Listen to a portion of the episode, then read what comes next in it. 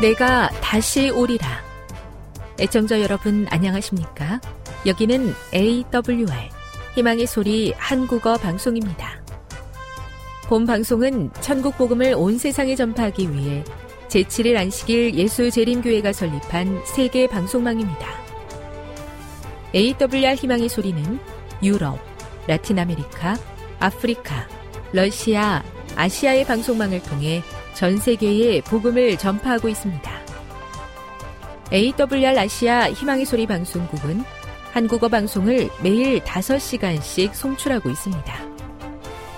희망의 소리 방송은 인터넷과 스마트폰을 통해서도 언제나 청취하실 수 있습니다. 들으실 수 있는 인터넷 주소는 에이더블유알 닷 오알지입니다. 유튜브로는 에이더블유알 코리아로 검색하시면 됩니다. 이 시간 희망의 소리 한국어 방송과 함께 보람있고 유익한 시간 되시기 바랍니다. 내가 다시 오리라. 여기는 에이더블유알 희망의 소리 한국어 방송입니다. 주파수 안내입니다.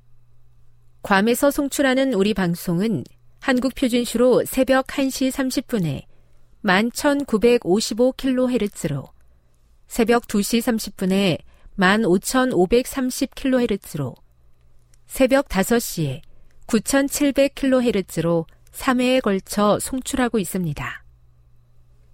스리랑카에서 송출하는 우리 방송은 한국 표준시로 새벽 네 시에 구천칠백육십오 킬로헤르츠로, 우즈베키스탄에서는 밤 아홉 시에 만 오천오백삼십 킬로헤르츠로, 타지키스탄에서는 밤 아홉 시에 만 오천오백십오 킬로헤르츠로 각각 한 시간씩 방송하고 있습니다.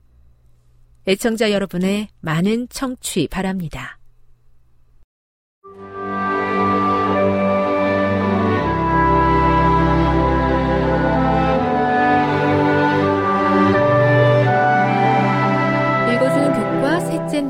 칠월 사일 화요일, 하나님의 위대한 그리스도 중심의 계획. 하나님의 충만한 때의 계획은 무엇이며 그 범위는 얼마나 넓은가? 바울은 하나님의 계획에 대해 세 가지 표현을 사용한다. 첫째, 그 뜻의 비밀. 둘째, 그의 기쁨. 셋째, 충만한 때의 경륜이 그것이다. 하나님의 궁극적이고 최종적인 계획은 예수 안에서 모든 것, 그리고 모든 곳을 하나로 통일하는 것이다. 바울이 이 계획을 설명하기 위해 사용한 헬라어는 회화적인 단어 아나케팔라이오사스타이로 모든 것을 그리스도 안에서 머리로 또는 합한다는 뜻이다. 고대 회계 관행에서는 숫자의 열을 합산하고 그 합계를 맨 위에 배치했다. 예수님은 하나님의 최종적, 종말론적 계획을 이끌고 계시다. 그리스도 중심의 이 계획은 창세 전에 만들어졌으며 모든 시간과 공간을 아우른다. 바울은 그리스도 안에서 하나됨을 우주의 원대하고 신성한 목표로 선언한다. 바울은 하나님의 충만한 때의 경륜에 대해 이야기하면서 이 편지를 통해 엮어나갈 주제를 공개한다. 하나님께서는 교회를 세우시고 그 안에서 유대인과 이방인 등 인류의 이질적인 요소를 통합하여 예수님의 죽음, 부활, 승천, 높임 받으심에 뿌리를 둔 만물을 통일하려는 계획을 시작하셨다. 이런 방식으로 교회는 악한 권세들에게 하나님의 계획이 진행 중이며 그들의 분열적인 통치가 끝날 것을 알린다. 요한계시록은 이렇게 말한다. 마귀가 자기의 때가 얼마 남지 않은 줄을 알므로 크게 분내어 너희에게 내려갔습니다. 이 서신의 후반부는 연합에 대한 열정적인 호소로 시작하여 연합을 해치는 행동을 피하고 동료 신자들의 마음과 행동을 함께하라는 긴 권면으로 이어진다. 바울은 그리스도의 이름으로 평화를 이루는데 힘차게 동참하는 하나된 군대로서의 교회를 역동적인 모습으로 그리며 마무리한다. 교훈입니다. 그리스도께서 이루신 역사에 기초하여 만물을 연합하실 위대한 하나님의 계획에 동참하는 신자들의 모임이 에베소서가 말하는 교회이다. 묵상. 예수 안에서 경험하는 구속이 그리스도 안에서 만물을 하나로 통일하려 창세 전에 고안한 궁극적이고 위대한 계획이라는 것을 어떻게 알 수 있습니까? 적용. 당신을 위한 놀라운 계획에 얼마나 감사하십니까? 그 계획이 어떤지를 살펴보고 합당한 감사를 드려보십시오. 영감의 교훈입니다. 구속의 경륜은 타락한 인류를 구원하기 위하여 저들에게 또 한 번의 기회를 주기 위하여 계획된 것이었다. 그리스도께서는 창조 때로부터 중보자의 직분에 임명되었으며 영원 전부터 우리들의 대리자요 담보로 설정되셨다. 이 세계가 창조되기 이전에 그리스도의 신성이 인성을 쓰시도록 결정되었다. 그리스도께서는 나를 위하여 한 몸을 예비하셨도다 라고 말씀하셨다. 때가 이르러서 주님께서는 베들레헴의 갓난아기로 우리 세상에 오셨다. 가려뽑은 기별 일 권 이백오십. 저희는 주님의 위대한 연합의 계획을 따르기에는 모자란 서로를 갈라놓는 이질적인 요소들이 있는 부족한 사람임을 겸손히 고백합니다. 주님의 십자가를 통해 서로를 바라보고 연합하게 하시는 은혜를 주시기를 간절히 기도합니다.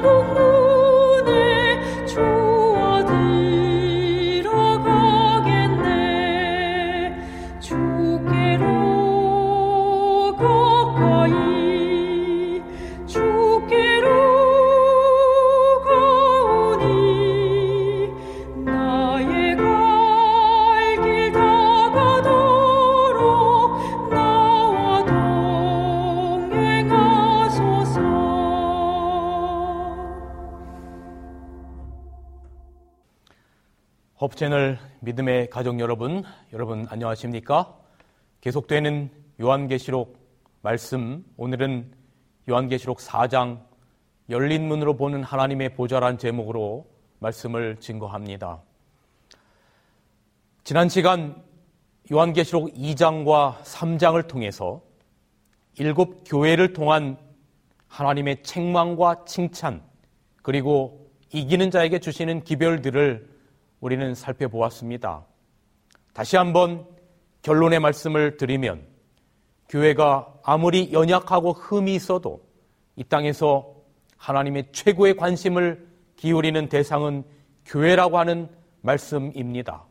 비록 우리가 라오디게아 교회의 특징을 가진 뜨뜻 미지근하여 토하여 내침을 당한다는 책망을 들었지만 그러나 여전히 주님은 우리를 사랑하고 계시다는 것입니다.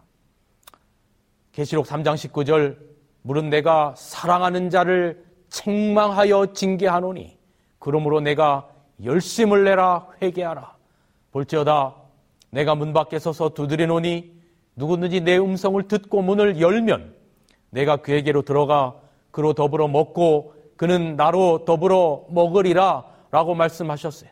주님께서 책망하시는 것도 우리를 사랑하시기에 우리가 회개하고 재림 바로 직전에 살아가고는 우리들에게 열심을 내라고 하는 그 목적을 가지고 우리들에게 책망을 주셨던 것입니다.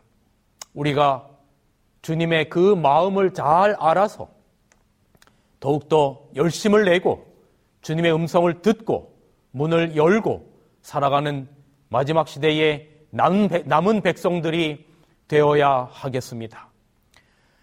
오늘 저희가 함께 살펴볼 요한계시록 사 장은 성경에서 가장 영광스러운 장면 가운데 하나입니다. 일곱 교회, 즉 이 땅의 교회 성도들이 환난과 핍박을 당하지만 주님은 당신의 교회와 백성들의 눈을 하늘로 향하게 하시고 하나님의 보좌를 열어서 보이시는 장면이 이제 요한계시록 오늘 공부할 사 장입니다. 일 장과 이 장과 삼 장 가운데 이제 이 땅의 교회들을 성도들의 눈이 이 땅에 머물렀다면 이제 요한계시록 사 장을 통하여 요한과 핍박 가운데 있는 성도들은 그들의 눈을 들어서 하나님의 보좌를 바라보게 하시는 것입니다. 요한은 요한계시록 일 장에 주의 날 안식일에 나팔소리와 같은 음성을 들었다고 했는데 오늘 여기 요한계시록 사 장에 나팔소리와 같은 음성과 함께 요한은 이제 두 번째 계시를 보게 되는 것입니다. 요한계시록 사 장 일 절 이일 후에 내가 보니 하늘에 열린 문이 있는데 내가 들은 바 처음에 내게 말하던 나팔소리 같은 그 음성이 이르되 처음에 내게 말하던 그 나팔소리 같은 그 음성은 요한계시록 일 장에 반무섬에 유배되어 있던 바로 그 요한이 처음으로 주님의 모습과 소리를 들었던 그 같은 소리가 이르되 이리로 올라오라 이후에 마땅히 일어날 일들을 내가 내게 보이리라 하시더라. 여러분, 우리가 자꾸 이 땅의 것들만을 생각하고 이 땅의 것들만을 보면 희망이 없어요. 이제는 우리의 영적인 눈을 열어서 우리의 눈이 하늘로 향해야 합니다. 하늘에 열린 문이 있어요. 예수 그리스도의 십자가의 보혈을 통하여 주님께서 하늘의 문을 활짝 여셨어요. 하늘 문이 열린 것은 주님께서 부활 승천하실 때였습니다. 그때의 장면을 여기 시편 이십사 편은 이렇게 묘사합니다. 구 절 문들아 너희 머리를 들지어다 영원한 문들아 들릴지어다 영광의 왕이 들어가시리로다 영광의 왕이 뉘시뇨 만군의 여호와께서 곧 영광의 왕이시로다. 주님께서 들어가신 그 열린 하늘 문을 통하여 하나님의 보좌가 보입니다. 요한계시록 사 장 이 절 내가 곧 성령에 감동하였더니 보라 하늘의 보좌가 베풀어졌고 그 보좌 위에 앉으신 이가 있는데 여러분, 지금 반무섬에 갇혀있는 노인 요한에게 왜 주님께서 고개를 들어서 하나님의 보좌를 바라보도록 하시는 겁니까? 성경학자들은 여기에 열린 문이 성소의 첫째 칸으로 들어가는 문이냐 아니면 지성소로 들어가는 문이냐 하는 의견 충돌이 있지만 이 시간 그러한 내용들은 다루지 않을 것입니다. 저는 그러나 이런 생각을 제가 해봤어요. 이 세상에 힘들게 살아가는 일곱 교회의 성도들에게 보내시는 이 기별을 통하여 하늘문이 열려 있다는 것은, 그리고 그것을 통하여 보여주려고 하시는 것은 그 보좌에 승리하고 이긴 당신의 백성들을 마침내 앉게 하시겠다라고 하는 약속인 것입니다. 지금 비록 고난 가운데 있지만 믿음 안에서 끝까지 충성할 때 그 하나님 보좌 우편에 앉혀주겠다라고 하는 그 의미로 하늘문이 열려있는 것을 통하여 하나님의 보좌를 보여주신 겁니다. 계시록 삼 장 이십일 절에는 이렇게 기록하죠. 이기는 그에게는 내가 내 보좌에 함께 앉게 하여 주기를 내가 이기고 아버지 보좌에 함께 앉은 것과 같이 하리라. 예수님께서 모든 고난과 모든 고통들을 이기시고 마침내 이 땅에서 승리하시고 아버지 보좌에 함께 앉은 것처럼, 비록 우리가 하나님의 교회가 고난 가운데 있지만 이기고 충성되게 하행하면 마침내 하나님 보좌에 앉게 해주겠다라고 하는 약속인 것입니다. 여러분, 요한이 가장 먼저 바라본 것은 바로 하늘에 있는 보좌입니다. 그럼 잠시 이 보좌라고 하는 단어에 집중해 봅시다. 이 보좌라고 하는 단어는 요한계시록에 무려 사십 회가 등장합니다. 보좌란 통치자가 다스리는 것을 의미하죠. 그 누구든지 이 보좌에 앉는 존재가 바로 왕이며 통치자입니다. 일 세기 로마 제국이 온 세상을 다스릴 때 보좌에 앉은 자는 바로 로마 황제 도미시안 황제였습니다. 그는 그리스도인들을 박해하고 그들을 핍박했지요. 요한을 바모섬으로 유배 보냈지요. 보좌는 로마 황제의 상징이었고 두려움과 공포와 권위의 상징이었죠. 그러나 오늘 사도 요한은 이상 가운데 하늘에 베풀어진 이 땅에서의 보좌가 아니라 하늘에 베풀어진 보좌를 바라보는 것입니다. 육신의 눈으로 볼 때는 로마 황제가 이 땅을 다스리는 것처럼 보였는데 하늘을 바라보니, 영의 눈으로 세상을 바라보니 역사의 전체를 다스리는 분은 따로 계셨던 겁니다. 그분이 바로 우리의 창조주 하나님이십니다. 인류의 역사는 로마 황제에 의해 움직이는 것이 아니라 보좌에 앉으신 하나님의 주권대로 이뤄가는 것입니다. 하나님께서 이 세상을 다스리시고 주관하신다는 사실은 일 세기 그리스도인들뿐만 아니라 오늘날 우리에게도 큰 위로를 줍니다. 아무리 지금 코로나 상황으로 힘겨운 삶을 살아간다 하더라도, 아무리 악이 만연하고 불의가 가득하고 범죄가 득실거린다 할지라도 결국에는 하나님께서 세상 역사를 이끄시는 겁니다. 세상 역사를 이끄는 것은 이 세상 그 어떤 위대한 나라들이 아니라, 위대한 통치자들이 아니라 바로 하나님께서 세상 역사를 이끄시는 겁니다. 여러분 믿으십니까? 다시 한번 읽어드립니다. 요한계시록 삼 장 이십일 절, 이기는 그에게는 내가 내 보좌에 함께 앉게 하여 주기를 내가 이기고 아버지 보좌에 함께 앉은 것과 같이 하리라. 이런 무엇이 보이십니까? 내가 사단과의 싸움에서 이기고 창세기 삼 장 십오 절부터 예언된 여자의 후손으로 이 땅에 오셔서 사단의 머리를 짓밟고 십자가에서 승리하시고 부활 승천하셨습니다. 그리고 하나님의 보좌에 앉았습니다. 그러니 내가 그렇게 했으니 너희도 힘들어도 참고 내 안에서 믿음을 지키면 이와 같은 보좌에 앉게 하겠다라고 하는 바로 우리의 중보자, 우리의 구속주의 약속인 것입니다. 보좌 앞에는 수정과 같은 유리바다가, 유리바다가 있고 그 보좌 주위에는 흰옷을 입고 금면류관을 쓰고 있는 이십사 장로들이 있는 것으로 요한계시록 사 장은 묘사되어 있어요. 스랍 천사들 네 생물의 찬양이 또 울려 퍼집니다. 그리고 그 보좌 위에는 언약의 무지개가 걸려 있어요. 그리고 이십사 장로들과 스랍 천사들은 그 보좌에 앉으신 하나님께 자기의 면류관을 내려놓고 영광을 돌리는 장엄한 하늘 예배의 광경이 요한계시록 사 장에 기록되어 있어요. 사 장 십일 절, 우리 주 하나님이여 영광과 존귀와 능력을 받으시는 것이 합당하오니 주께서 만물을 지으신지라 만물이 주의 뜻대로 있었고 또 지으심을 받았나이다 하더라. 여러분, 우리는 여기서 잠깐 궁금합니다.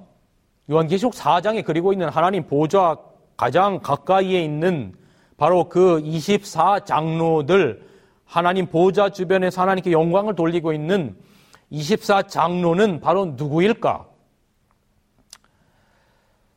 보좌 주위에 있는 흰 옷을 입고 금 면류관을 쓰고 있는 이십사 장로가 과연 누구일까?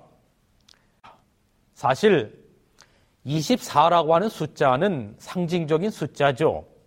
마치 어, 뭐 구약의 열두 지파, 그다음에 신약의 열두 제자, 또 열두 문, 열두 기초석, 열둘의 천이백 배인 십사만 사천, 이런 것들은 사실은 어, 상징적인 어, 숫자들이죠.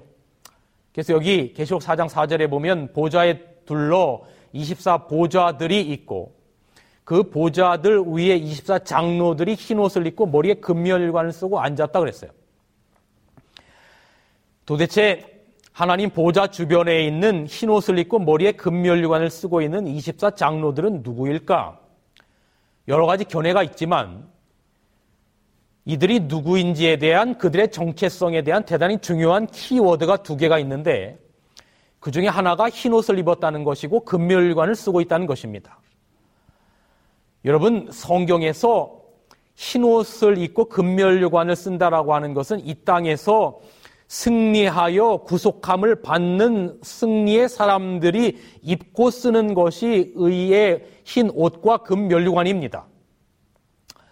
계시록 삼 장 오 절에도 이기는 자에게 주시는 상급이 흰옷을 입는 것이고 계시록 삼 장 십일 절에도 여기 아무나 내 면류관을 빼앗지 못하게 하겠다 해서 승리하는 자가 쓰는 것이 금 면류관입니다.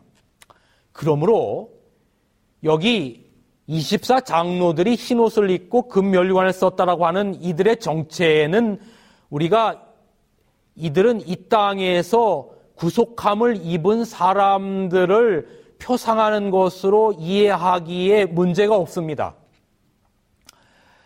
그런데 여기 초기문집이라고 하는 영감의글 백팔십사 페이지에는 이렇게 기록합니다. 그들은 바로 이십사 장로를 말하는 것입니다.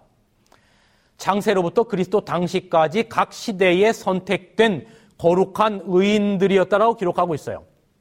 자, 그렇다면 이 땅에서 구원받은 사람들이라고 하는 것인데 도대체 이들은 언제 이 땅에서 구원받아서 어, 하나님 보좌 주변에서 이십사 장로들로 표상하는 것일까? 도대체 이 땅에서 구원받은 사람들인데 구체적으로 누구를 말하는 것일까? 여러분, 예수님께서 부활하실 때, 십자가에서 돌아가시고 부활하실 때 부활한 사람들이 있었습니다. 마태복음 이십칠 장 오십이 절에서 오십삼 절입니다. 무덤이 열리며 자던 성도의 몸이 많이 일어나되 예수의 부활 후에 저희가 무덤에서 나와서 거룩한 성에 들어가 많은 사람들에게 보였다. 예수님이 부활하시면서 무덤 가운데서 부활한 무리들이 있었습니다. 그리고 그들이 나와서, 여기 거룩한 성이라고 하는 건 일단 예루살렘 성을 말하는 거예요. 예루살렘에 들어가서 많은 사람들한테 자신들의 존재를 보였다라고 기록하고 있습니다. 에베소서 사 장 팔 절에도 이렇게 기록합니다. 그러므로 이르기를 그가, 예수님입니다, 위로 올라가실 때에, 바로 승천하실 때에 사로잡힌 자를 사로잡고 사람들에게 선물을 주셨다 하였도다.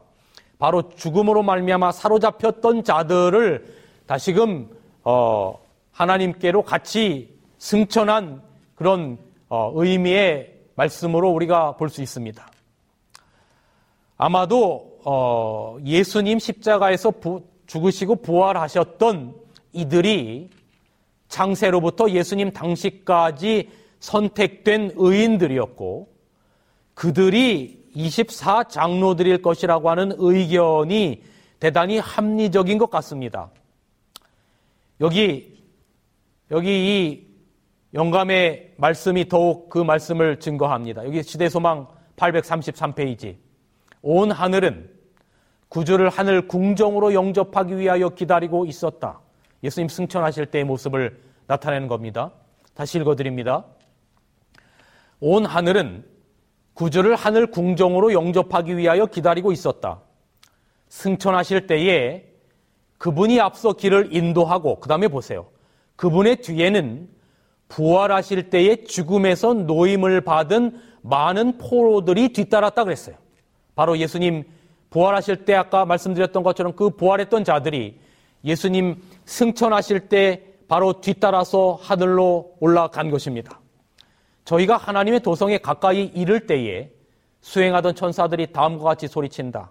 문들아 너희 머리를 들지어다. 영원한 문들아 들릴지어다. 영광의 왕이 들어가시리로다. 확실하지 않습니까? 예수님 부활하실 때 부활하셨, 부활했던 그 의인들이 바로 하늘로 예수님 승천과 함께 올라간 것입니다.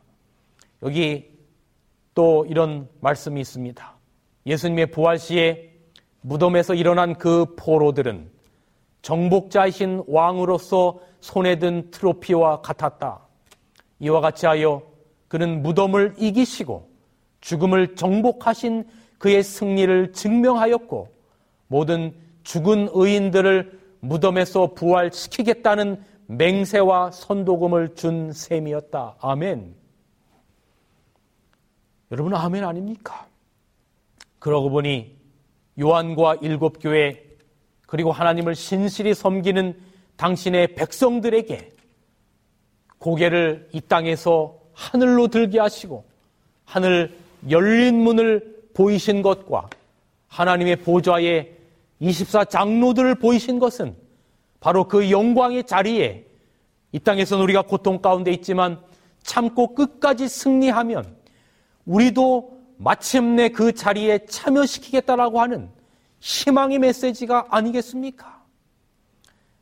요한복음 십일 장 이십오 절 이십육 절, 예수께서 가라사대 나는 부활이요 생명이니 나를 믿는 자는 죽어도 살겠고 무릇 살아서 나를 믿는 자는 영원히 죽지 아니하리니 이것을 내가 믿느냐?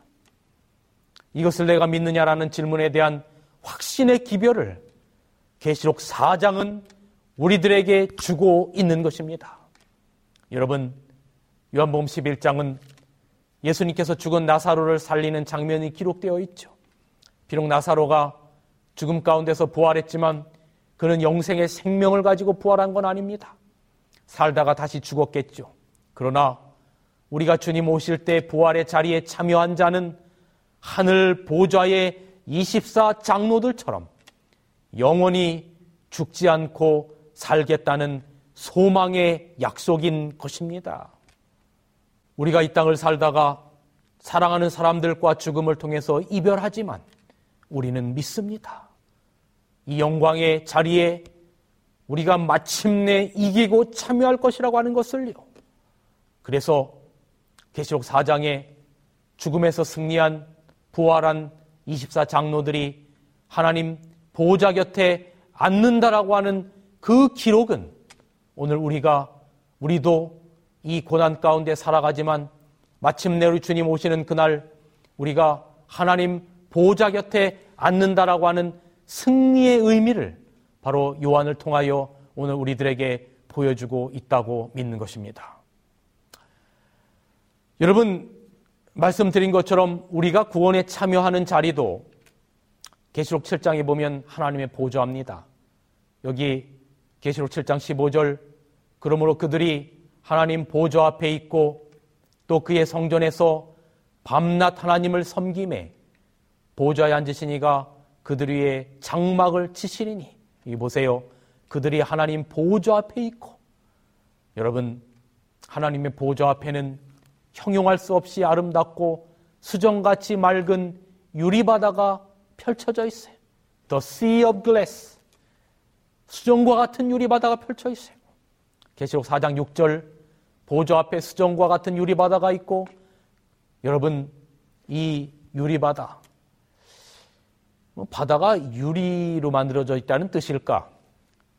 여러분 이 요한 당시에 유리가 아주 귀한 것이어서 유리바다라고 하는 것은 아주 아름답고 맑고 투명한 것을 묘사하는 것으로 그렇게 의미하는 것이죠. 마침내 속죄의 대업이 완성되는 그날에 구원받은 무리들은 구원의 노래를 부르며 하나님 보좌에 앉게 될 것입니다.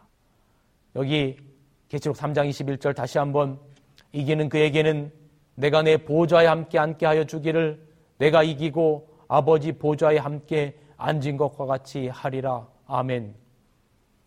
그런데 하나님 보좌 주변의 존재들, 이십사 장로, 네 생물, 이 바로 수종드는 천사입니다. 바로 이들이 하나님을 예배합니다. 보좌 앞에는 수종과 같은 유리바다가 있고, 그 보좌 주위에는 흰 옷을 입고 금면류관을 쓰고 있는 이십사 장로들이 있고, 스랍 천사들, 네 생물의 찬양이 울려 퍼집니다. 보좌 위에는 언약의 무지개가 걸려 있습니다. 그리고 이십사 장로들과 스랍 천사들은 그 보좌에 앉으신 하나님께 자기의 면류관을 내려놓고 영광을 돌립니다. 그 찬양의 예배의 주제가 무엇일까? 하나님 보좌의 예배의 주제가 무엇일까? 바로 요한계시록 사 장 십일 절, 우리 주 하나님이여 영광과 존귀와 능력을 받으시는 것이 합당하오니 주께서 만물을 지으신지라 만물이 주의 뜻대로 있었고 또 지으심을 받았나이다 하더라. 여러분, 예배의 본질이 무엇입니까? 보좌에 앉으신 분이 만물을 지으신 우리의 창조주가 되신다라고 하는 것이 예배의 주제인 겁니다. 그런데 여러분, 요한계시록 사 장에는 그 예배의 하나님 보좌에 있었던 이십사 장로나 네스랍이나 이 구속받은 자들의 어, 예배의 주제가 요한계시록 사 장에는 보좌에 앉으신 분이 우리의 창조주가 되신다는 것이고, 요한계시록 오 장으로 넘어가면 바로 예배의 주제가 보좌에 앉으신 분이 우리의 구속주가 되신다는 겁니다. 계시록 사 장은 보좌에 앉으신 분이 우리의 창조주가 되신다는 것이고, 계시록 오 장은 보좌에 앉으신 분이 우리의 구속주가 되신다는 겁니다.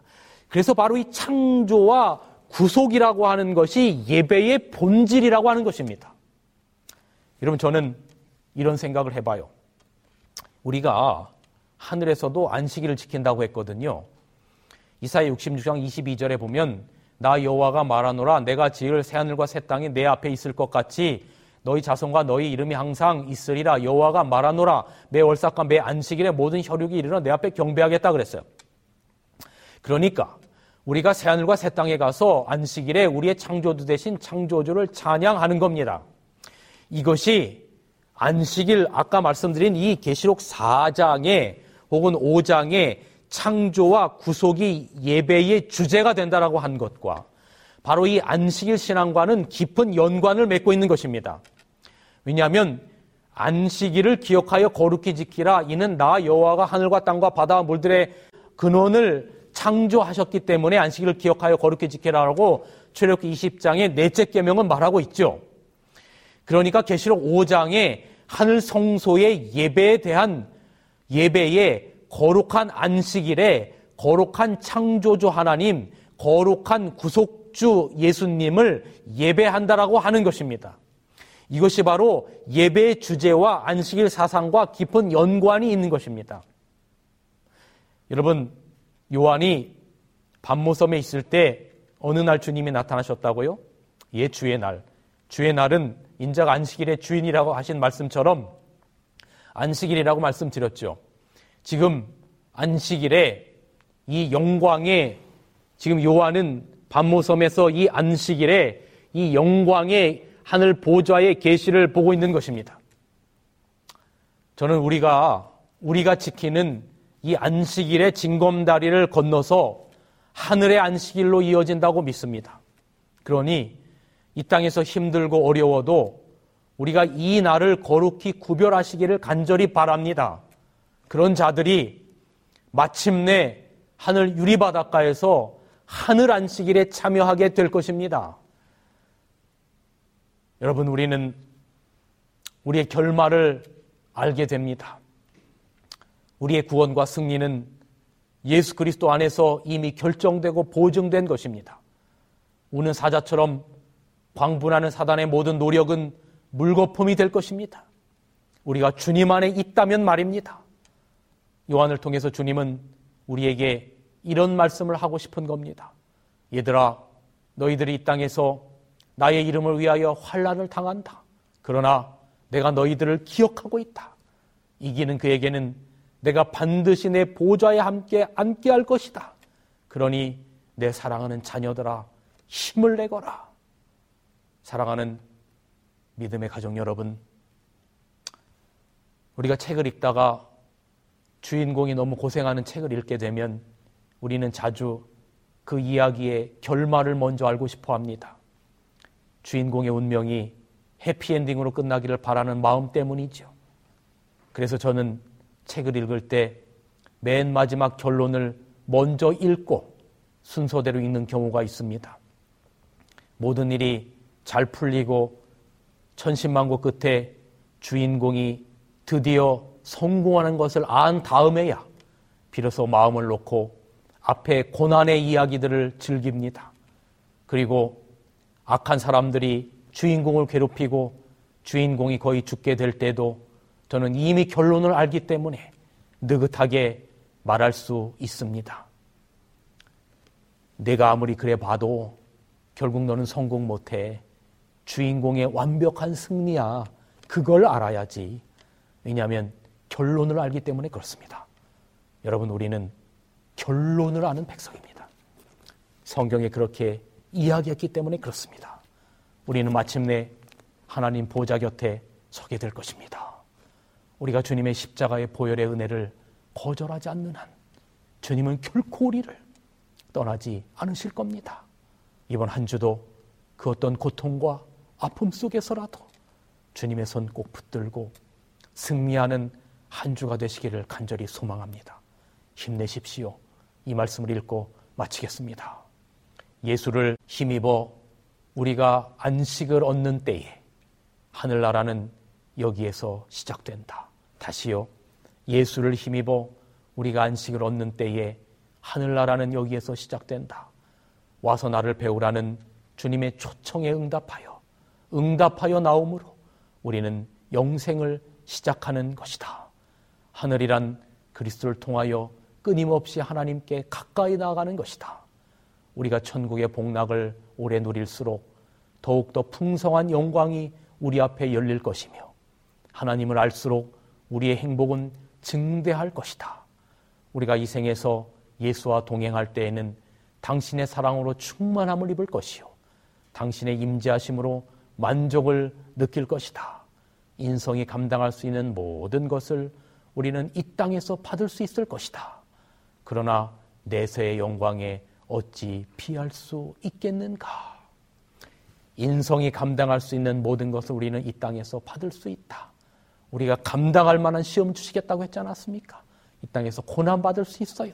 그러나 내세의 영광에 어찌 피할 수 있겠는가? 주님처럼 승리할 것입니다. 말씀의 원칙 위에 굳건히 서서 흔들리지 않는 여러분과 제가 되기를 간절히 기도합니다. 말씀을 드립니다.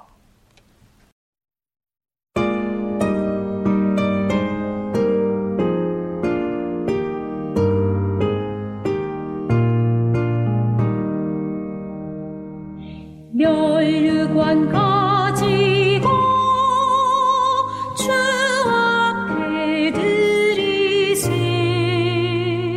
저 천사 깊은 노래가 온 땅에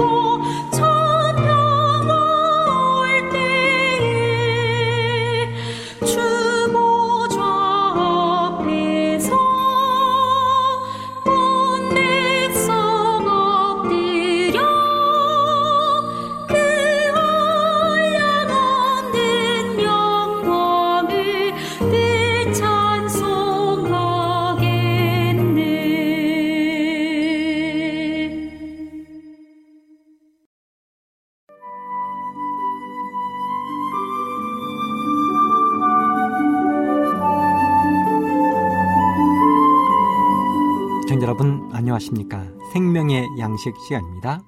마태복음 십삼 장 사십사 절의 말씀을 한 번 더 읽겠습니다.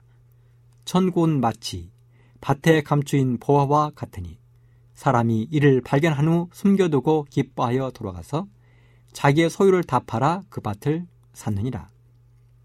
우리 사람에게 있어 가장 귀한 것은 뭐니 뭐니 해도 생명입니다. 그래서 이 땅의 수많은 사람들은 생명을 조금이라도 더 연장시켜 보려고 수많은 시도를 해왔습니다. 그 중에 가장 대표적인 사람이 중국의 진시 황제라 할 수 있지요. 제가 제주도에 살 때 육지에서 제주도에 오시는 많은 분들을 모시고 서귀포시에 있는 정방폭포에 갔습니다. 정방폭포는 비록 규모가 큰 것은 아니지만 육지에서 바다로 직접 떨어진다는 묘미가 있는 폭포입니다. 그런데 그곳 정방폭포에 내려오는 전설이 하나 있는데요. 그 전설은 바로 중국의 진시황이 정방폭포에 불로초가 있다는 이야기를 듣고 불로초를 찾아서 정방폭포까지 사람을 보냈다는 것입니다. 그런데 돌아갈 때에는 다시마가 불로초인 줄 알고 가져갔다는 우스운 이야기가 있습니다. 여러분, 그런 진시황도 오십 세를 일기로 생을 마감했습니다. 그렇습니다. 사람의 생명은 이처럼 유한한 것입니다. 아담이 선악을 알게 하는 열매를 따먹은 이래로 사람의 수명은 점점 단축되어 이제는 칠십이요 강건하면 팔십인 세상이 되었습니다. 우리 예수님도 생명의 소중함에 대하여 이렇게 말씀하셨습니다. 마태복음 십육 장 이십육 절, 사람이 만일 온 천하를 얻고도 제 목숨을 잃으면 무엇이 유익하리요? 사람이 무엇을 주고 자기의 목숨을 바꾸겠느냐? 그런 예수님께서 사람에게 영생을 얻을 수 있는 귀한 보화를 담아놓은 책을 한 권 주셨는데요. 그 보화의 책은 바로 성경입니다. 그래서 이 성경의 가치는 금이나 은으로 비교할 수 없고 이 세상 광산에서 캐어내는 어떤 보석과도 비교할 수 없는 것입니다. 그래서 이 사실을 너무나도 잘 알고 있는 욥은 성경이 이렇게 기록해 놓았습니다. 욥기서 이십팔 장 십사 절로 십팔 절, 깊은 물이 이르기를 내 속에 있지 아니하다 하며 바다가 이르기를 나와 함께 있지 아니하다 하느니라. 정금으로도 바꿀 수 없고 은을 달아도 그 값을 당치 못하니니 오빌의 금이나 귀한 수만호나 남보석으로도 그 값을 당치 못하겠고 황금이나 유리라도 비교할 수 없고 정금 장식으로도 바꿀 수 없으며 상호나 수정으로도 말할 수 없나니 지혜의 값은, 하나님의 말씀의 값은 홍보석보다 귀하구나. 그렇습니다. 놀라운 말씀이지요. 또 다윗은 말했습니다. 어리석은 자는 그 마음에 이르기를 하나님이 없다 하다고요. 그래서 그런지 이 땅의 수많은 사람들은 하늘 교사인 예수님의 지혜보다 자신들의 지혜를 더 앞세웁니다. 하늘의 보화인 성경은 캐캐 묵은 고전으로 치부해버리고 아무런 재미도 없는 하나의 양서로 치부해버립니다. 그래서 성경은 점점 더 뒷전으로 밀려나고 그 자리를 사람의 교훈으로 채우고 있습니다. 하지만 성령이 충만하고 천국을 사모하는 사람들은 다릅니다. 그들은 성경 속에 무한한 보화가 있음을 발견하고 그 밭을 사기 위해서 자신이 가진 모든 것을 다 팔아치웁니다. 그 사람들은 썩어질 세상 사람들의 지혜가 담긴 책보다는 가장 위대한 저술가요 교사이신 예수님의 생명의 묘약이 담겨있는 성경 속의 보화를 캐내기 위해서 모든 정열을 기울입니다. 그래서 사탄 마귀는 이 땅의 사람들이 성경을 보지 못하도록 그렇게 핍박을 해온 것입니다. 바로 그 역사를 중세 종교 암흑시대는 우리들에게 낱낱이 보여주었습니다. 우리가 성경의 가치를 알지 못하면 하찮은 세상 것들과 동일하게 여길 것입니다. 한 여행자가 아프리카를 여행하고 있었습니다. 하루는 한 마을에 들르게 되었는데요. 마을의 꼬마들이 작은 돌들을 가지고 공기놀이를 하고 있었습니다. 그런데 자세히 보니 작은 공깃돌에서 빛이 반짝이고 있는 것입니다. 바로 다이아몬드였습니다. 그래서 여행자는 그 꼬마들에게 맛있는 과자를 쥐어주고 그들과 함께 집을 방문했습니다. 그리고는 공깃돌 같은 작은 돌들이 집안 곳곳에 널려져 있는 것을 발견하게 되었습니다. 그래서 여행자는 자신이 가지고 있던 돈을 모두 주고 그 돌들을 가지고 고향으로 돌아갔습니다. 그리고 얼마 후 그 여행자가 다시 그 마을에 나타났습니다. 이번에 그의 손에는 멋진 옷들이 들려 있었습니다. 그리고는 마을 사람들에게 옷들을 나누어주고 대신 집집마다 굴러다니고 있는 돌들을 모아서 고향으로 돌아갔습니다. 그렇습니다. 꼬마들이 가지고 있던 공깃돌들, 그 값어치를 모르는 마을 사람들에게는 한낱 공깃돌에 불과했습니다. 그래서 과자 몇 개, 옷 몇 벌에 그 귀한 보석을 바꿔버리고 말았습니다. 그것뿐이 아닙니다. 미국이 러시아로부터 알래스카를 사들일 때에도 당시 러시아 지도자들에게 알래스카는 눈과 얼음으로 뒤덮인 쓸모없는 황량한 땅에 불과했습니다. 하지만 알래스카를 사들인 미국은 세 가지의 금덩이를 그곳에서 캐내기 시작했습니다. 첫째는 노란 황금이었습니다.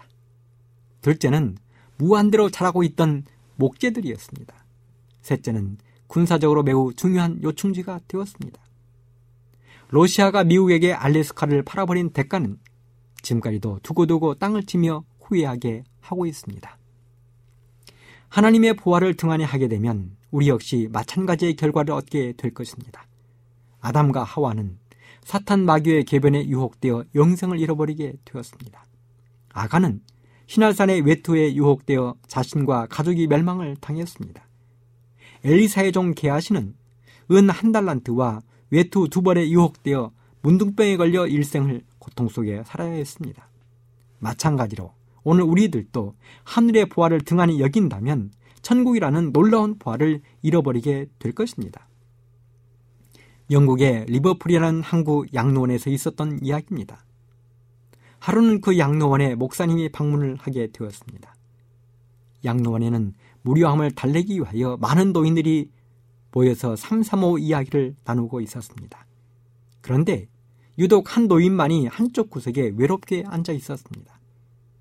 그래서 다른 할아버지들에게 이유를 물었더니 그 할아버지는 지금까지 평생을 바다에서 보물섬을 찾아다니다가 찾지 못하고 이제는 마지막을 이곳에서 준비하고 있다는 것입니다. 그래서 목사님은 그 할아버지에게 성경을 한 권 드리고 읽어보라고 권했습니다. 그리고 얼마 후 그 할아버지가 돌아가셨다는 이야기가 들려왔습니다. 그래서 목사님이 양로원을 다시 방문했는데 그 자리에는 성경만이 덩그라니 놓여 있었습니다. 그리고 목사님이 그 성경을 폈을 때 놀라운 장면이 있었습니다. 한 곳에 수많은 색 볼펜으로 줄을 그어놓은 것이 있었습니다. 그리고 바로 옆에는 이렇게 써놓았습니다. 나는 내 인생의 보물섬을 찾기 위하여 일생을 바다에서 보냈다. 그러나 찾을 수 없었다. 그런데 오늘 나는 드디어 내 인생의 보물섬을 찾아 여기에 닻을 내리노라. 요한복음 삼 장 십육 절. 그렇습니다. 하나님이 세상을 이처럼 사랑하사 독생자를 주셨으니 이는 저를 믿는 자마다 멸망치 않고 영생을 얻겠다는 요한복음 삼 장 십육 절에서 그의 인생의 보물섬을 찾고 자신의 인생의 닻을 내리게 되었습니다.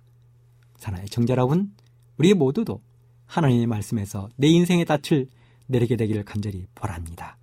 하나님의 말씀에서 보화를 찾게 되기를 간절히 바랍니다. 감사합니다.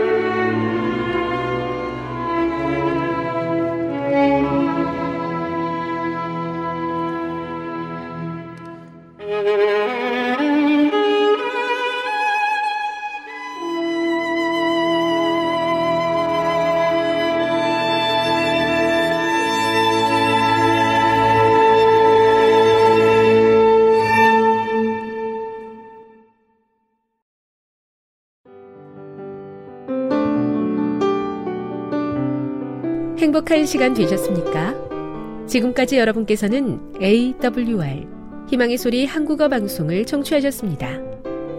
방송을 청취하시고 문의를 원하시는 분은 우편번호 공이사육일 대한민국 서울시 동대문구 이문로 일 길 십일 희망의 소리 방송부 앞으로 편지나 엽서를 보내주시거나 지역번호 공이 삼이구구 오이구육 팔 번으로 전화주시기 바랍니다.